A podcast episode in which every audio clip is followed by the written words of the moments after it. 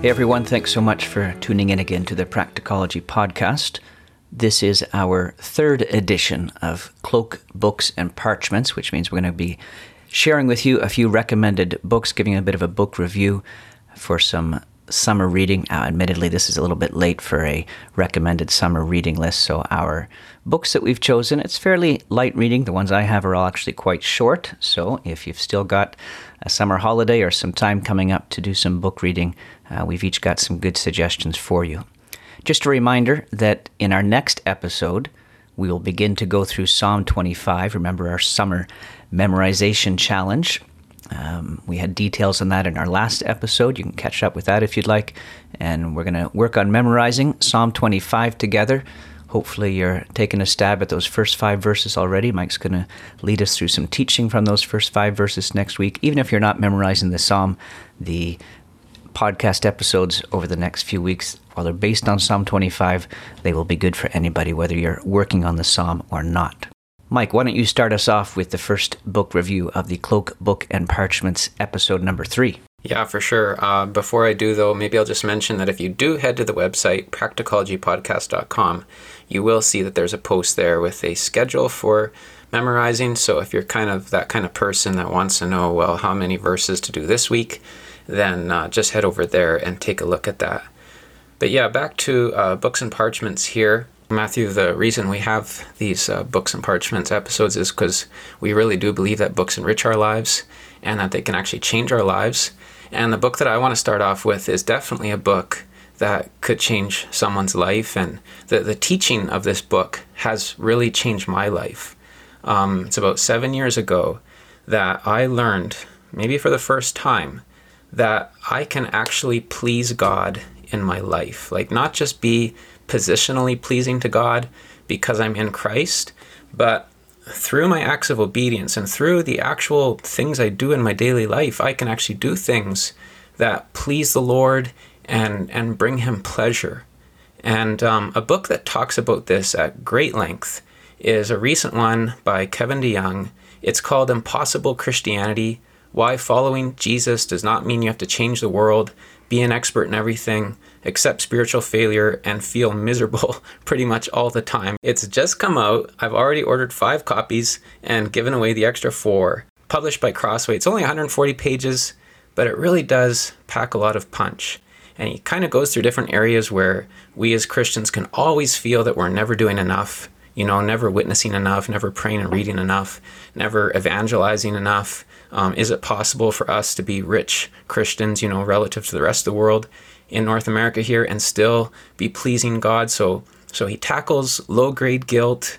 Um, he makes uh, lots of punchy statements like this one. He says, The Good Samaritan had a duty to care for the beaten man on the side of the road. He did not, however, have a duty to care for all the beaten men on the other side of the world. And yeah, truths like that can help lift us out of guilt and and bring us into a Christian life in which we're actually experiencing the joy of the Lord. So um, that's the first one I have on my list here, uh, Matthew. Again, it's called Impossible Christianity, and it's by Kevin DeYoung. And I thank you for giving me a copy of that as well. I hope to read that soon. You're welcome. Well, talking about books that change lives, I think this next one has great potential in that too. The Lord's Work in the Lord's Way and No Little People. It is by Francis Schaeffer, published, first published in 1974, but the edition I have is published by Crossway in 2022, part of their short classics collection. It's only 90 pages, including a foreword by Ray Ortlund. And I purchased this because someone else recommended it as a book that was hugely influential in their life. So I picked it up, and what a great little read. It is the print form of two messages of Francis Schaeffer, an American evangelical known especially for the L'Abri community he and his wife founded in Switzerland, where they welcomed travelers and spiritual seekers. The book is easy to read in the sense that it is short and easy to understand, but it is challenging and heart penetrating. The first message, the Lord's work and the Lord's way, is emphasizing serving God in the power of the Spirit instead of the power of the flesh. He says the central problem of the church is never in the circumstances around us, but always in our midst, that we tend to do the Lord's work in the power of the flesh rather than the Spirit. Apart from Christ, anything that seems to be spiritual power is actually the power of the flesh. To the extent that we want power, we are in the flesh. And you need not fear that if you wait for God's Spirit, you will not get as much done as if you charge ahead in the flesh. After all, who can do the most, you or the God of heaven and earth? So that's a little summary of the first part of the book. The second message, No Little People, builds from the scene in Exodus where God convinces Moses to go to Pharaoh based on God's ability to turn the staff or rod of Moses into the rod of God. God used a dead stick of wood and though we are limited and weak, we are not less than a dead stick of wood. Much can come from little if it is truly consecrated to God. There are no little people and no big people in the true spiritual sense, but only consecrated and unconsecrated people.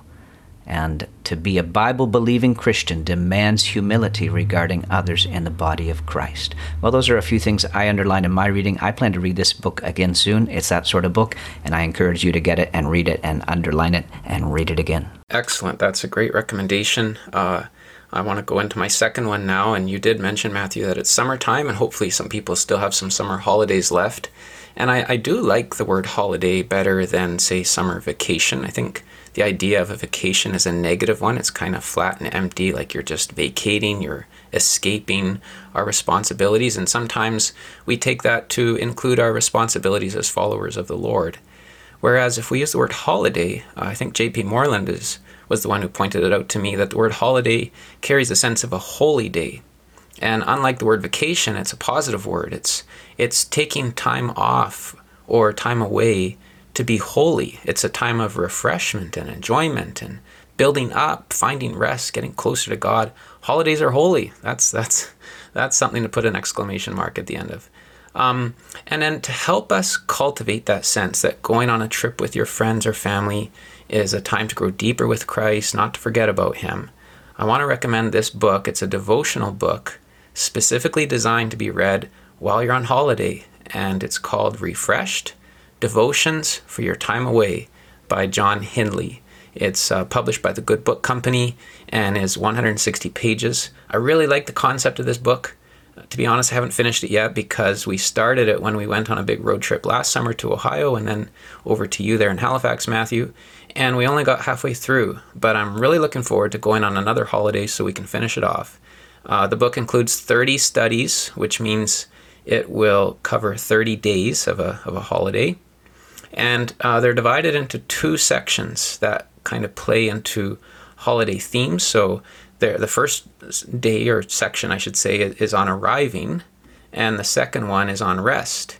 And then there's others that include things like friends and family, skies, beach, pool, hills, mountains, um, all pretty exciting stuff for a prairie boy like me. And what it means is you can kind of choose uh, the section that you're going to go through based on you know what stage you're at in your holiday or where your holiday is is being spent.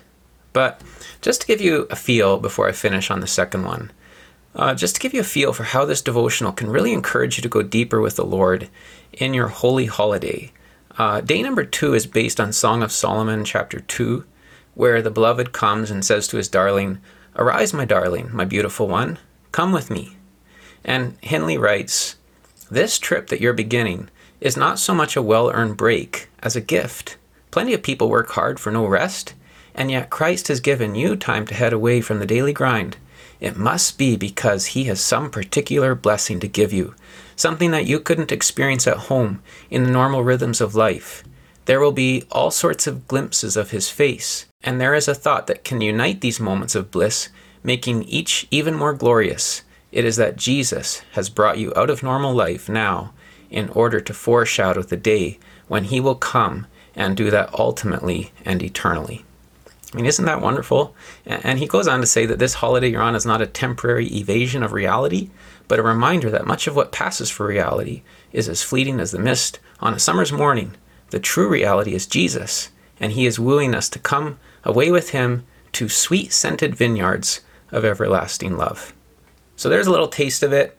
Each devotion day ends with, you know, suggested question prompts and applications for your family. And uh, listen, if you're a Christian who's single and you're traveling with other Christian friends, not your family, I think that you could adapt some of these and uh, still use them with your band of friends. Very good, thank you. My second book is called Faithful Leaders and the Things That Matter Most. It's by Rico Tice, and published by the Good Book Company as well, 110 pages. Rico is a minister at All Souls Langham Place in London, England, where John Stott was a minister for many years, though Rico's calling has been very focused on evangelism. The book is a short, punchy read, or a short, punchy listen in my case, as I consumed it as an audiobook on a recent road trip. And it's great not just for church leaders as an elders, but it's intended for people who take the lead in other aspects of ministry too. It could be leading a Sunday school or a youth outreach or leading in the home, leading an ESL Bible class, a home Bible study, or a variety of other things. The book is actually a bit of a response to scandals of leadership failure in the evangelical church. So it, it it's emphasizing what matters most, and that is character and attitude.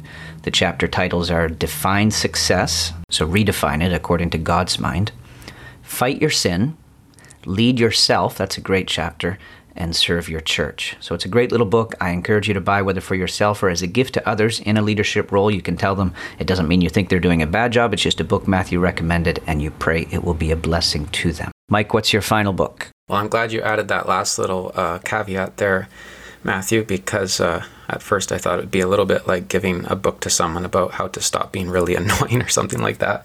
But um, my final book is uh, a biography.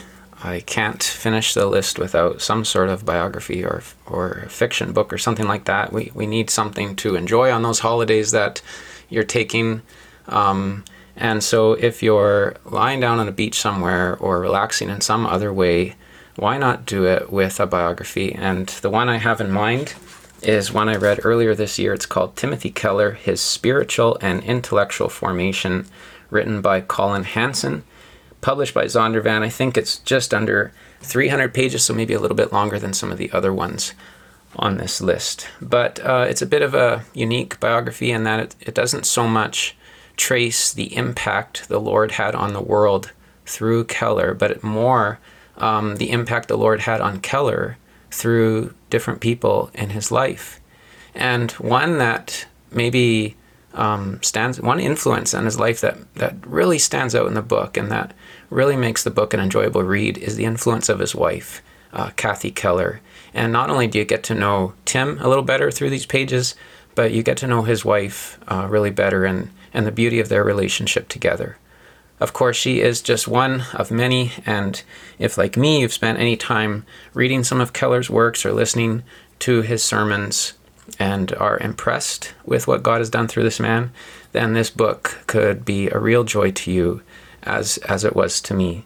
And uh, just in the epilogue, I mean, if, uh, if you wanted one reason um, why you, sh- you could be interested in knowing more about this person, um, in the epilogue, it says that Tim told the writer, Colin Hansen, you know, during treatments for his pancreatic cancer, Tim said, I'm not fighting my cancer, I'm fighting my sin.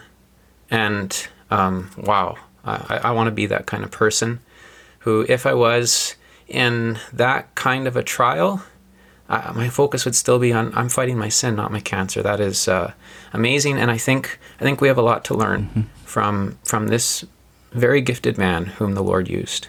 Thank you. My final one is called Evangelistic Preaching Proclaiming the Gospel to Non Christians Who Are Listening, written by Roger Carswell.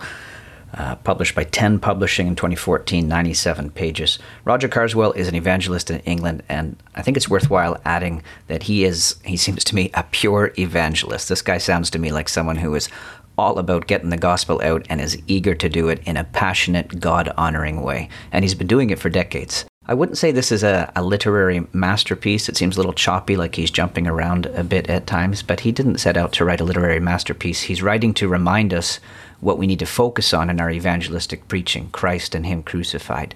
And he's challenging us to put our hearts into it.